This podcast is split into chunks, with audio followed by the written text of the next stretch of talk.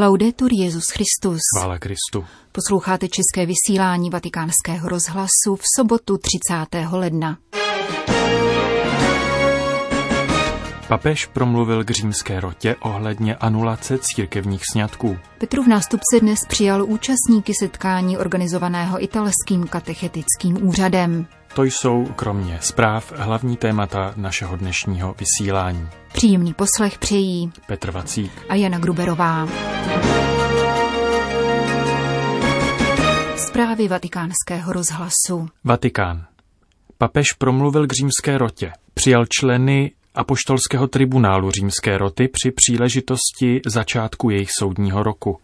Ve své promluvě se věnoval tématu křesťanského manželství s poukazem na své poselství tomuto tribunálu již před rokem.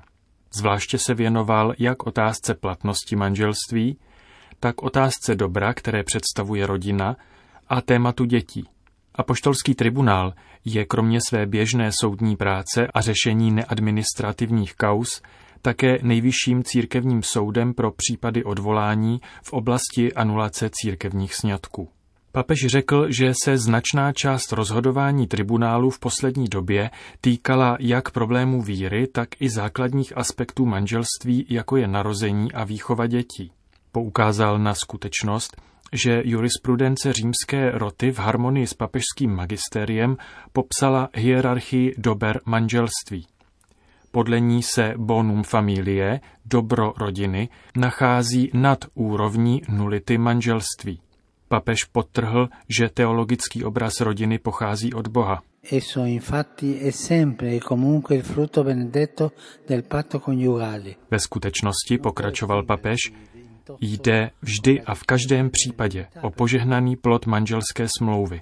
Nemůže být zcela zrušen deklarováním neplatnosti manželství, protože nemůžeme považovat existenci rodiny za ukončené dobro, jelikož je plodem božího plánu při nejmenším pro narozené potomstvo. Dále se papež věnoval otázce dětí v právně anulovaných manželstvích, hlavně v situacích, kdy jeden z partnerů s anulací nesouhlasí. Zmínil také někdy velmi komplikovanou povahu některých manželství, poté co byla zneplatněna, Připomněl ale také skutečnost, že zneplatnění může být velkou úlevou pro toho, kdo o něj požádal. Papež položil také tuto otázku.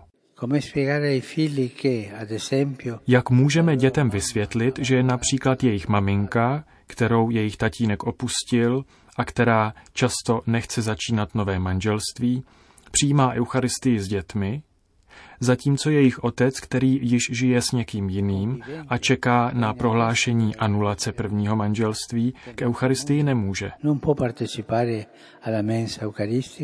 Poukázal na to, že církev má užitečný pastorační nástroj v apoštolské exhortaci Amoris Leticia, která jasně říká, že nikdo, a už vůbec ne děti, by neměl být opuštěn nebo se stát prostředkem vydírání mezi rodiči.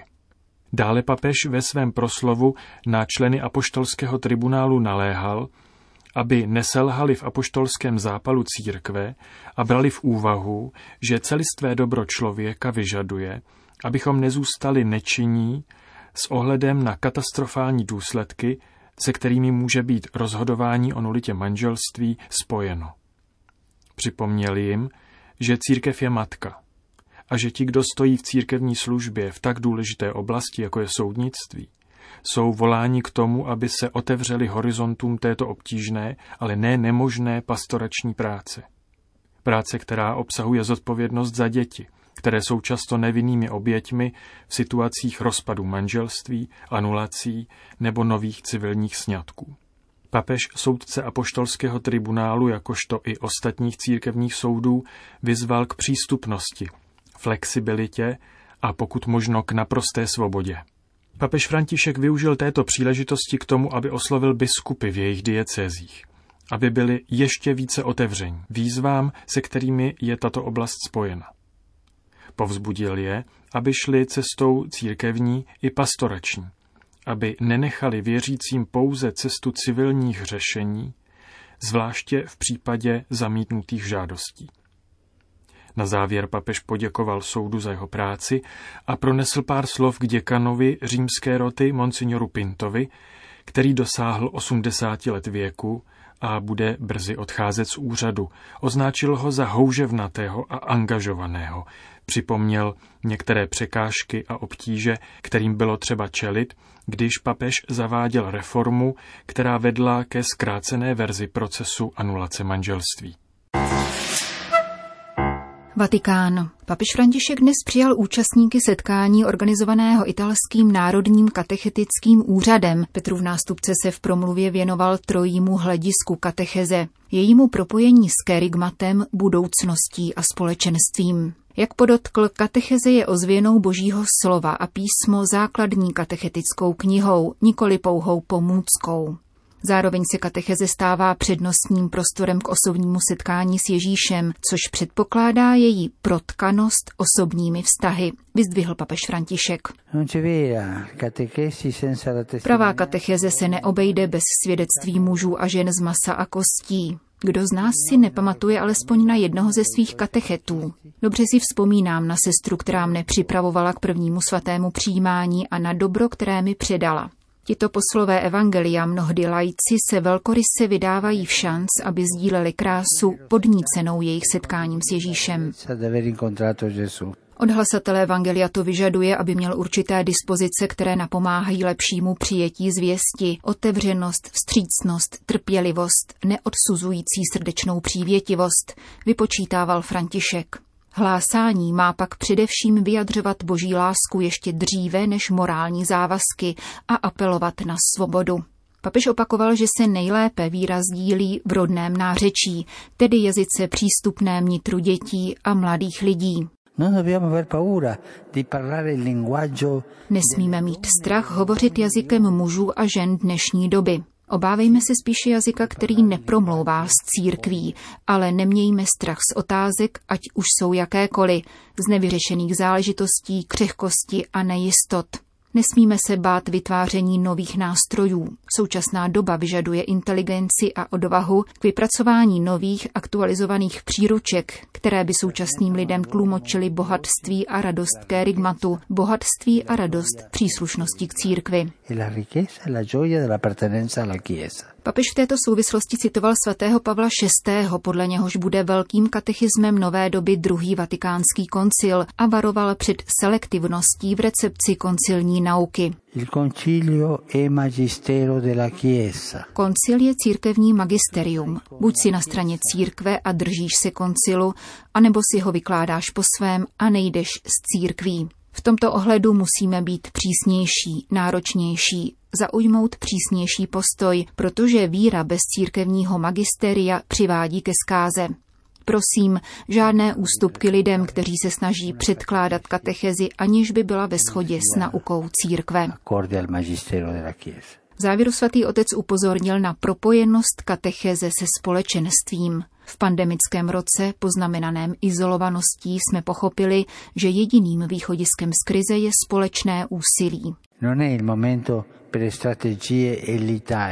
Není čas na elitářské strategie. Co je o ním velikým společenstvím? Svatý boží lid, který, jak říká koncil, se nemůže mílit ve víře. Nastal čas pro společenství, které se jako milosrdný Samaritán dokáže sklánět nad zraněným člověkem a soucitně mu obvazovat rány. Nezapomínejte na tento výraz, soucitně, kterým mnohokrát evangelia popisují Ježíšovo chování. Přál bych si, aby církev byla stále blíže lidem opuštěným, zapomenutým a nedokonalým. A to též platí pro katechezi, která radikálně potvrzuje důstojnost každého člověka jako božího syna a mezi všemi lidmi stanovuje základní bratrství, učí chápat práci, obývat stvoření jako společný domov a skýtá důvody k veselí i humoru, byť uprostřed let kdy velmi těžkého života. Uzavřel Petru v nástupce své dnešní setkání s italskými katechety. Spojené státy americké – Biskupové Spojených států přivítali oznámení nových vládních opatření k větší ochraně a podpoře lidí, kteří jsou ohroženi v oblasti jídla a bydlení. Americké ministerstvo zemědělství oznámilo 15% navýšení podpory, a to zejména domácnostem s nejnižšími příjmy. A těm, kteří jsou ohroženi nedostatkem potravin. Americká administrativa zároveň potvrdila prodloužení pozastavení soudních vystěhování v souvislosti s finančními problémy způsobenými pandemií, a to nejméně do konce března tohoto roku. K těmto krokům vydal tento týden oficiální vyjádření prezident Komise pro spravedlnost a lidský rozvoj americké biskupské konference arcibiskup Coakley. Vyjádřil vděčnost nové vládě kvůli její snaze čelit akutním potřebám v oblasti jídla a bydlení pro ty, kteří se ocitli v nouzi během pandemie. Podle arcibiskupa by bylo škodlivé pro všechny, kdyby během této veřejné zdravotní krize narostl počet lidí bez domova. V prohlášení arcibiskup Koukli zopakoval výzvu usilovat o společné dobro a upřednostňovat chudé a zranitelné v této náročné době. Připomněl tak, že právo na bydlení a na adekvátní stravu patří v sociálním učení katolické církve mezi základní práva člověka. Vatikán. Nedávná smrt 640-letého nigerijského bezdomovce poblíž vatikánských hradeb, kterou papež přirovnal k velkopátečnímu smutku, upozornila na jiné Františkovo vyjádření o lidech žijících na ulici. Jedná se o dopis adresovaný režisérovi dokumentárního filmu o turínských bezdomovcích, který o loňských velikonocích vysílala italská televize. Bůh čeká, aby projevil svou přítomnost při setkání s bratry, které běžně označujeme za poslední. Jsou poslední na žebříčku tohoto světa, avšak první podle Evangelia, píše papež v listě z roku 2017. Zmíněný a hojně oceněný dokumentární film popisuje příběhy čtyřicítky bezdomovců v Turíně, včetně úmrtí jednoho z nich na ulici poblíž městské nemocnice a následného pohřebního průvodu, v němž se jiní, marginalizovaní lidé, dotazují po smyslu života a Bohu. Ačkoliv se děj odehrává v severoitalské metropoli, jeho kulisou by se mohlo stát jakékoliv jiné město Evropy či Spojených států amerických, kde pouze v New Yorku žije odhadem 60 tisíc bezdomovců. Tragickou schodou náhod protagonista filmu opravdu o několik měsíců později zemřel na ulici a právě tato skutečnost papeže Františka podnítila k napsání dopisu. Nevyslovitelné utrpení celého národa těchto bratrů klade otázky o naší lidské a křesťanské věrohodnosti, nekompromisně nás interpeluje, píše římský biskup a pokračuje. Jejich pohledy se spojují v otázce jednoho z nich. Kde je Bůh? V tomto existenciálním výkřiku nám Bůh říká, Měl jsem hlad a nedali jste mi najíst. Měl jsem žízeň a nedali jste mi napít. Byl jsem na cestě a neujali jste se mě. Nahý a neoblékli jste mě. Ve vězení a nenavštívili jste mě. Takové schůzky si s námi Bůh dává a čeká, až se bude moci ukázat, zdůrazňuje papež a vyzývá. Ve společnosti drásané logikou zisku neustanu vzývat milost chudé církve pro chudé. Je třeba hledět na svět očima chudých, abychom se dali do služby ku spáse všech. Uzavírá papež dopis italskému režisérovi filmu o bezdomovcích, který, jak podotýká, předkládá pravdu a nikoli fikci a je prospěšným políčkem našemu zesvětštění. Vatikán. Světové ekonomické fórum v Davosu, které se koná online, vyslechlo příspěvek kuriálního kardinála Petra Turksna, ve kterém vyzval k solidaritě bohatších zemí s chudšími. Jsme svědky toho, že jednotlivé země si hledí pouze svých lidí a teprve potom se starají o ostatní, řekl kardinál Turkson. Vyzval při této příležitosti k uvolnění patentních práv a k přizvání nově industrializovaných zemí k výrobě vakcín. Očkování však podle kardinála není teď jediná výzva. Nyní je třeba se urychleně začít věnovat zhoršujícímu se problému chudoby značné části světové populace. Zastavte bídu, než nám přeroste přes hlavu, žádal kardinál Turkson účastníky Davoského fóra. Odkázal na zkušenosti, které v posledních letech vyplynuly ze spolupráce svatého stolce s humanitárními organizacemi. Podle nich se ukazuje, že klíčovými oblastmi podpory jsou půda, práce a bydlení. Končíme české vysílání vatikánského rozhlasu. Chvála Kristu. Laudetur Jezus Christus.